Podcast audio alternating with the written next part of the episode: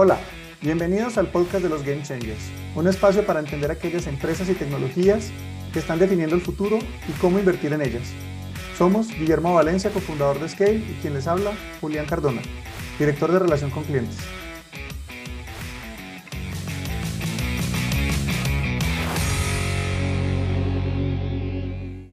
El día de hoy nos enfocaremos en México. El peso mexicano ha sido la moneda estrella de Latinoamérica e incluso del mundo entero respecto a su fortaleza frente al dólar, donde incluso el peso se ha fortalecido versus esta moneda eh, de reserva internacional. En esta conversación con Guillermo exploraremos la oportunidad que tienen los mexicanos en este ciclo económico y también los riesgos que es necesario gestionar, en búsqueda de sacarle el máximo provecho a este superpeso, como muchos lo han catalogado. Aprovecho también para invitarles a la sesión en vivo que tendremos el próximo jueves 30 de marzo a las 8 y 30 de la mañana, hora de la Ciudad de México, donde profundizaremos en todos estos detalles, compartiremos datos y entregaremos ideas claras para movernos a la acción. Hola Guillermo, ¿qué tal todo? Muy bien, muy feliz de hacer este podcast sobre México, porque definitivamente es uno de los países que va a ser protagonista en un mundo multipolar. Guillermo, ¿y por qué dice eso? ¿Por qué está pasando en el mundo y usted por qué dice que, que México va a ser protagonista? Hay tantas noticias ahora, hay tantas cosas pasando cuando nos dicen quebraron los bancos, quebró Credit Suisse, Silicon Valley Bank. De repente uno está tan en esa onda de noticias que olvida un evento supremamente importante, que la foto de Xi Jinping con Putin. Esa reunión dice, el mundo es diferente en este instante. El mundo está en una competencia por tecnología, por geopolítica, por recursos naturales. Y México es estratégico para los Estados Unidos y para las cadenas de valor de Estados Unidos. Cuando uno mira la historia de comercio internacional del resto de países de Latinoamérica, hoy el parcero más importante comercialmente es China, excepto México. Entonces, ahí hay una historia de inversión supremamente interesante que es todo eso que ya se ha hablado, que pues, no, no, va a ser algo nuevo que vamos a decir, pero el, el, el reacople de las cadenas de valor, el nearshoring que se denomina, pues definitivamente es una oportunidad para México. Pues de repente no todos nuestros oyentes estén muy conectados con, con este tema de la reestructuración de cadenas de valor y, y cómo eso, pues en un concepto como el nearshoring, eh, pues puede traerle beneficios a México. Redondeemos un poquito de una manera muy sencilla para conectar a toda la audiencia con, con estos mensajes? La idea de la globalización fue muy simple. Llevemos la producción a donde sea la mano de obra más barata. Y la mano de obra más barata era China. Y durante mucho tiempo fue China y por eso toda la manufactura se estaba haciendo en China hasta el 2020, porque el COVID mostró una fragilidad de las cadenas de valor en términos de seguridad nacional. Que los Estados Unidos no pudieran producir ni siquiera sus propias máscaras era una fragilidad gigantesca. Eh, después se hizo evidente en el complejo de los semiconductores se hizo evidente en algunas materias primas estratégicas con el, con el conflicto en Ucrania, se hizo evidente la necesidad de independencia energética. Ahí México no tiene problemas de seguridad nacional con los Estados Unidos como si los tiene con China. Entonces, naturalmente, ahí hay una oportunidad. El gobierno AMLO, independiente de, de la corriente política, ha sido pragmático y ve eso como una oportunidad para la economía mexicana. Pero el estar acoplado con Estados Unidos trae esas bondades pero también trae unos riesgos, que es, bueno, y si le pasa algo a la economía americana, ¿cómo se siente en la economía mexicana? Y ahí es donde el superpeso tal vez no es tan súper porque tiene un talón de Aquiles, que es lo que pase con la economía de los Estados Unidos. Súper, Guillermo. Y, quisiera invitarlo a que nos vayamos más bien a hablar un poco más del superpeso y todo este contexto del nearshoring y, y más adelante quiero que nos regresemos porque estos escenarios de la economía estadounidense los estamos viviendo en este momento precisamente y creo que va a ser muy importante tener claridad de cómo se puede comportar el 2023 ahí. Y entonces estamos hablando del nearshoring y, y pues todo esto lo que, lo que uno ve en las noticias es que pues hay muchas empresas canadienses, eh, asiáticas principalmente, chinas, que se están viendo forzadas para seguir comerciando con Estados Unidos o para poder eh, tener conveniencias en este comercio con Estados Unidos, pues están eh, abriendo fábricas, eh, creando nuevas naves industriales de almacenamiento, de transformación de productos, principalmente en la frontera de México con Estados Unidos. Y pues esto claramente genera un montón de ingreso de inversión extranjera directa para el país. Hablemos un poquito más de cómo esto está favoreciendo al peso y qué otros factores pueden estar ayudando a que el peso se esté fortaleciendo contra el dólar? Hay varias narrativas en, que hacen una moneda fortalecerse. Entonces, e, ese nearshoring que tú describes definitivamente es una. Otras son los diferenciales de tasa de interés que hacen que pues, sea interesante em, el diferencial de la tasa de interés entre México y Estados Unidos. Eso definitivamente trae em, flujo de capital. Eh, e, el tema no es solo de nearshoring, sino que la demografía de México aún es sana sigue siendo muy buena. Entonces el mercado de consumo sigue siendo interesante. Entonces está la narrativa de turismo. Entonces hay varias narrativas que justifican un, flujo importante de capital para México. Pero yo creo que lo que está dominando no es eso.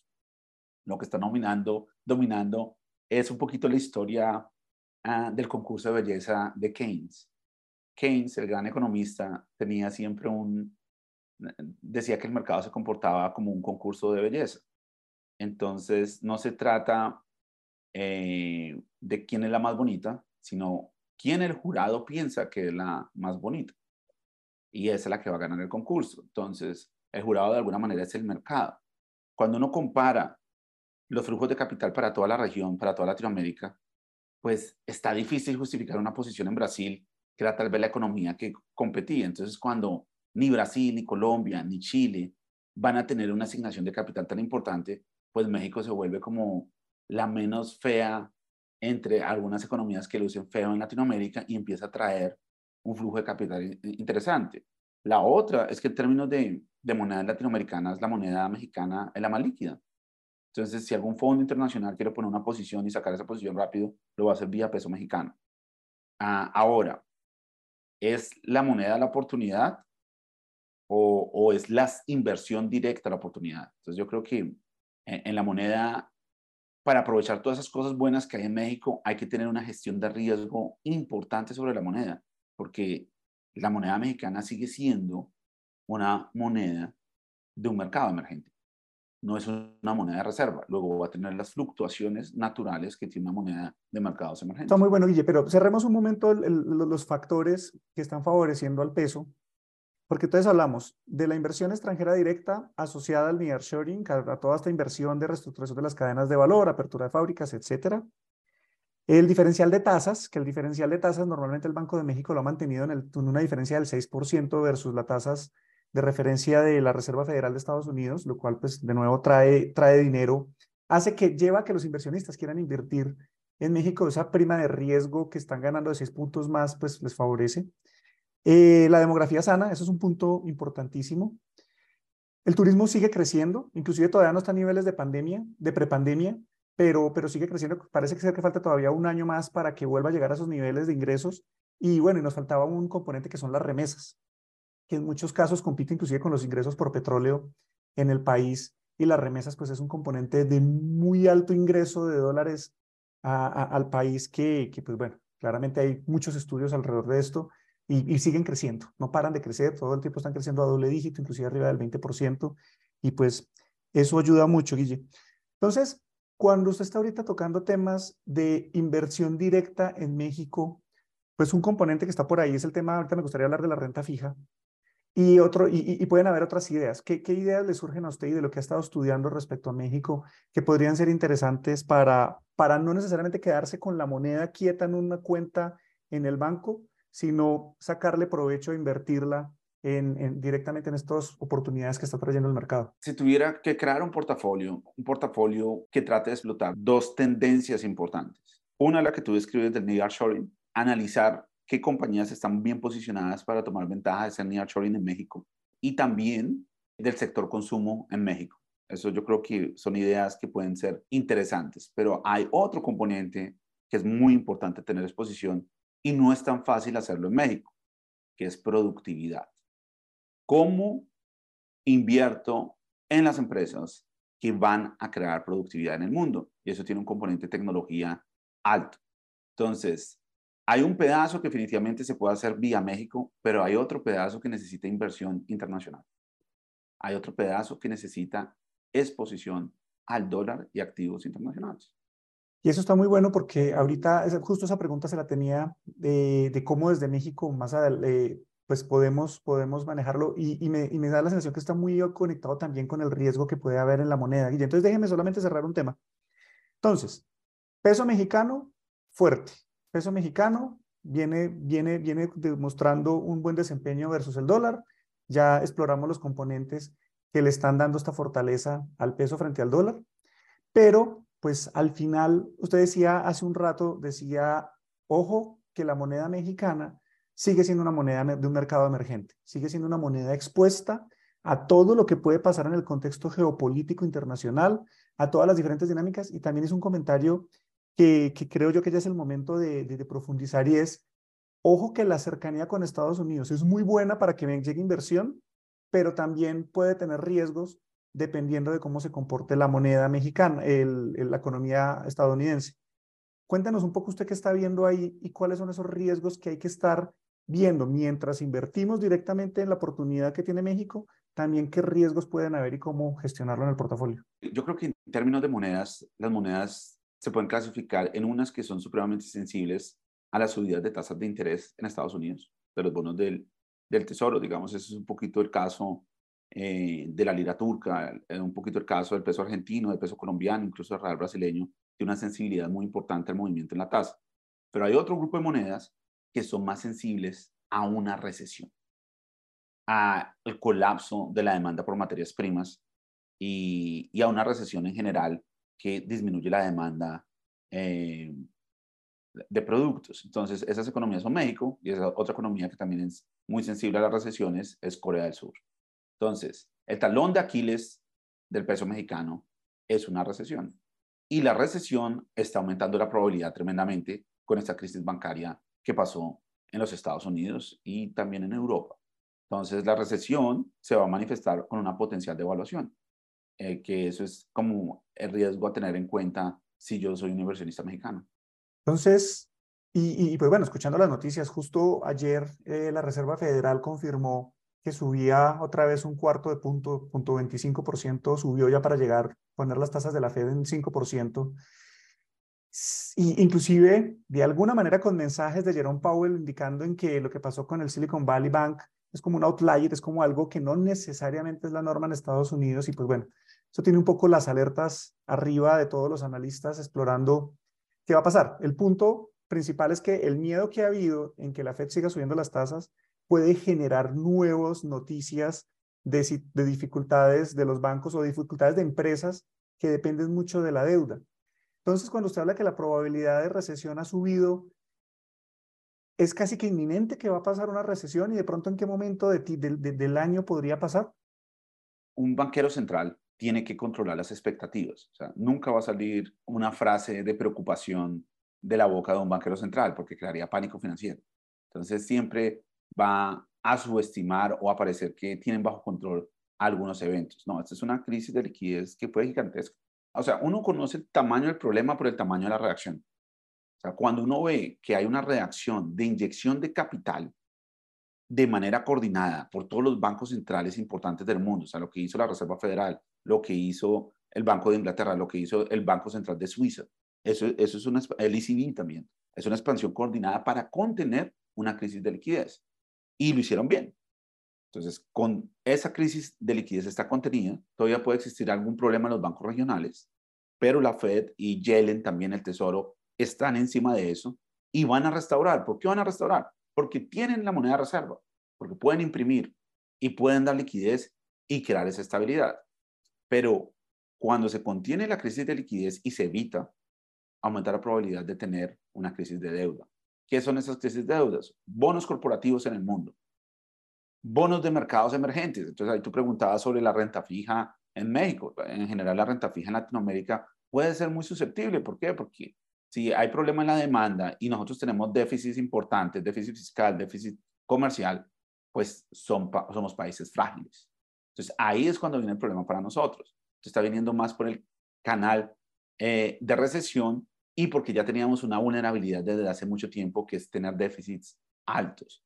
Entonces, ese es yo creo que el riesgo más importante para toda la región, incluido México.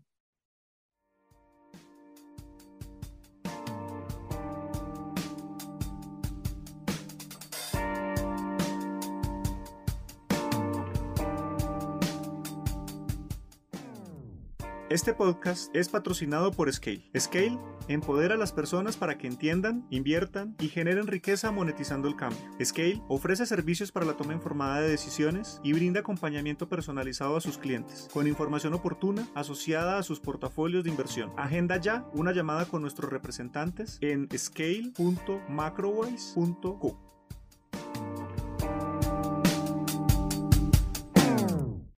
con esto que usted plantea, ante una eventual recesión, que es lo que, digamos que ya usted nos ubicó en que eh, la moneda mexicana se ubica en ese grupo de las monedas más sensibles ante una recesión. ¿Qué dice la historia de recesiones de Estados Unidos y el comportamiento de la moneda mexicana con esto? Ah, es un súper predictor, o sea, es un dólar fuerte, un peso mexicano débil. Y esa es una oportunidad, porque es que también, de hecho, cuando existe una fragilidad, es la oportunidad para uno construir un buen portafolio porque entonces uno empieza a tener exposición estructural a temas de inversión diferentes. Entonces yo creo que están haciendo una oportunidad muy grande en ese mismo mundo que creó esa ventaja del nearshoring para México, es el mismo mundo que expresa que hay una competencia por tecnología y por materias primas. Entonces, ¿cómo invertir en esas ideas de tecnología? ¿Cómo puedo protegerme de la evaluación teniendo dólares? Sí, pero también dólares invertidos en ideas de productividad. Entonces, construyendo un portafolio que tiene exposición a esas dos cosas, está muy, muy bien posicionado para el contexto geopolítico y macro en que nos encontramos. Y eso, eso creo que va un poco conectado con lo que usted nos estaba planteando cuando empezamos a hablar del portafolio, de cómo, de cómo organizar un portafolio para sacarle provecho, estando en México, sacarle provecho a este ciclo económico global. Y, y usted se metía en el tema de la, de la productividad. Entonces, con esto que nos está planteando, empresas de tecnología qué tipos de sectores, qué tipos de, de, de, ideas pueden haber para estar explorando y que pueden ser interesantes para sacarle provecho a ese componente de productividad y balancear el portafolio entre inversión de las oportunidades directas que hay dentro de México y asimismo también tener una gestión de riesgo de la moneda versus la devaluación con el dólar y poder sacar provecho. Entonces, tener un portafolio balanceado que suena bastante interesante. Yo invito al oyente que piense en cualquier tipo de noticia de tecnología, ChatGPT, ¿no? Eh, la era de la inteligencia artificial, eh, los carros eléctricos, las ciudades inteligentes, los robots, la mano de obra automatizada, que, que miren el periódico, cualquier tipo de noticia que esté relacionada con tecnología, todas ellas demandan semiconductores. Todas ellas requieren semiconductores. China quiere eso con todo el ahínco quiere eso con toda la fuerza también. Se están compitiendo por tener el control de la cadena de suministro de los semiconductores. Es, es, es donde tiene sentido invertir. Ese es un tipo de tecnología. El otro tipo de tecnología em, está relacionado con que este es el siglo donde empezamos a entender mejor la biología. Entonces, hay muchas ideas interesantes en biotecnología y ambas ideas pues no se pueden expresar fácilmente solo invirtiendo en México. Tiene que tener un portafolio de acciones internacional. Muy bien, Guille, y, algo como, como de pronto que puede ser interesante respecto a toda esta situación de la generación de energía eléctrica. Eh, el gobierno mexicano ha sido uno de los gobiernos más bien con una tendencia hacia seguir explotando el oil and gas, hacia seguir, eh, inclusive una de las inversiones más grandes del sexenio, pues es una refinería que compró el gobierno actual. ¿Cómo se ve este tema, este componente de generación de energía eléctrica? ¿Es interesante algún, alguna materia prima o algún tipo de tecnología asociado a esto? Y dado que México pues sigue, Pemex pues es como una de las empresas estrella, aunque no ha tenido buenos resultados, pero pues bueno, es la apuesta del gobierno. ¿Cómo, cómo ve usted también el componente de energía eléctrica? Eh, yo creo que la demanda por electricidad va a ser el fenómeno más importante de los próximos 20 años. La demanda por electricidad es gigantesca. Y como estamos, no damos abasto a eso. Si, si llenamos de molinos de viento, si llenamos de paneles solares, no damos abasto. Y eso ya lo está viviendo Europa. Entonces quedan varios caminos. El camino más natural es el gas. El gas está haciendo reemplazo más coherente al carbón. Eh, no contamina tanto como el carbón y es compatible con la infraestructura que ya existía antes. El gas también está empezando a verse cómo transportar, cómo también ser funcional en los buques. ¿Sí? Como también puede ser funcional en los jets, gas licuado. Entonces, eh, esa es una alternativa. La otra alternativa es nuclear. Y nuclear está pasando en, Estados Unidos de nuevo, está pasando en Europa de nuevo. Entonces, pero digamos que en el término de Latinoamérica, el gas es, una oportunidad interesante. Hay otras ideas relacionadas con hidrógeno que, que también tienen un nicho interesante, pero yo creo que el gran ganador aquí es el gas. Y también como una invitación interesante a lo que está pasando en ese mundo de la energía, es un libro que se llama Fossil Energy, de Alex Epstein. Y a, mí me parece muy interesante porque es que el consenso piensa que ya no se va a necesitar energía fósil pero la evidencia muestra que vamos a necesitar más energía fósil. Y ese futuro fósil, eh, que es el nombre del libro eh, de Epstein, es supremamente interesante para entender ese contexto.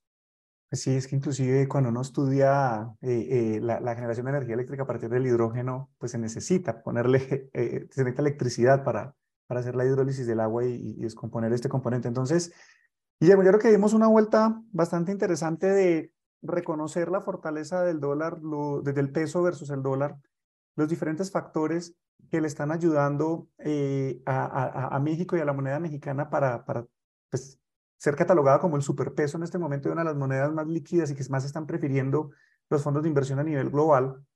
Eh, pero bueno, un componente que queríamos poner sobre la mesa es, bien, hay una oportunidad muy interesante de inversión en México, pero también hay que estar gestionando el riesgo eh, versus la posible devaluación ante el dólar, dada las circunstancias que tiene Estados Unidos, el escenario de recesión y la sensibilidad que tiene el peso mexicano ante el dólar. Entonces, pues pasamos de, explorar diferentes alternativas y, como resumen quisiera como un poco ese portafolio balanceado, capturando la oportunidad local en México y gestionando el riesgo eh, de, moneda eh, versus el dólar, pues se ve como de alguna manera empresas mexicanas que sacan provecho al nearshoring empresas mexicanas que van a estar capitalizando esta oportunidad, puede ser en temas de infraestructura y en general muchas otras eh, situaciones, transporte, eh, eh, real estate, dependiendo de la situación como se esté, trabajando en la zona donde se está construyendo todas estas fábricas. Temas de consumo, que algo que planteaba usted, la demografía de México está muy sana, entonces temas, empresas que estén enfocadas al consumo en México pueden ser interesantes. Y en ese balance que se necesita para gestión de riesgo versus una eventual devaluación con el dólar por, por, por, por un posible escenario de recesión en Estados Unidos, pues invertir en tecnología en empresas que generan productividad y ahí usted un barrido bien interesante, Guille. Algo que se nos escape un poco como para redondear cuál puede ser un posible plan de acción para nuestros oyentes. Yo, yo creo que el, el, plan de acción está perfecto. Yo, yo cambiaría el nombre balanceado por resiliente, que yo creo que es la palabra más importante. El riesgo está ahí. O sea, estamos en un entorno geopolítico diferente, estamos eh, en un entorno con muchos riesgos, pero eso no tiene problema. Lo que, tiene lo, que, lo que es importante es que sea resiliente, que tenga exposición a esas dos narrativas que tú describes, nearshoring y productividad. Eso es lo que es ese portafolio. Muy bien, Guillermo, me, me encanta, me encanta ese, ese ajuste en el, en el, en el concepto y, y bueno, pues precisamente hay una gran oportunidad para todos en México. Eh, lo importante es estar teniendo la perspectiva tanto local como global, estar entendiendo la geopolítica, cómo lo está favoreciendo en muchos aspectos a México. Y pues bueno, también es otra manera de verlo. Si el peso mexicano está fortalecido contra el dólar, hoy en día comprar dólares es más barato, entonces considerar ahorros de largo plazo referenciados con el dólar, pues parece ser una oportunidad en el momento. Entonces, pues Guillermo, con esto nos quedamos y también de nuevo quiero recordarles que este, esta conversación eh, la vamos a convertir en una conversación mucho más profunda, con más nivel de detalle y con gráficas y datos que podemos compartir en un escenario como una sesión en vivo, en videollamada. Entonces, acompañando este podcast, va a estar toda la información para asistir a, la live session del próximo jueves 30 de marzo del 2023 a las 8.30 de la mañana hora de la Ciudad de México y pues ahí van a estar todos los detalles en la descripción del episodio. Entonces, pues los invitamos a todos a asistir. Guille, no sé si quiera dar un mensaje de invitación también. Sí, no, súper invitados. Yo creo que en estos momentos de coyuntura es donde se hace una diferencia cuando se conectan los puntos. Y definitivamente hay unas oportunidades supremamente interesantes para los inversionistas mexicanos. Bueno, pues de nuevo entonces muchas gracias a todos nuestros oyentes por hacer parte de este episodio. Los invitamos a seguirnos en nuestra cuenta de LinkedIn arroba Invest, la cuenta de Guillermo en Instagram guion bajo Guillermo Valencia y contactarnos a través de la página scale.macrovice.co. Estamos muy atentos para responder cualquier duda o entablar cualquier conversación. Recuerden que el mayor riesgo en la vida es quedarse quieto y no hacer nada. Hasta el próximo episodio.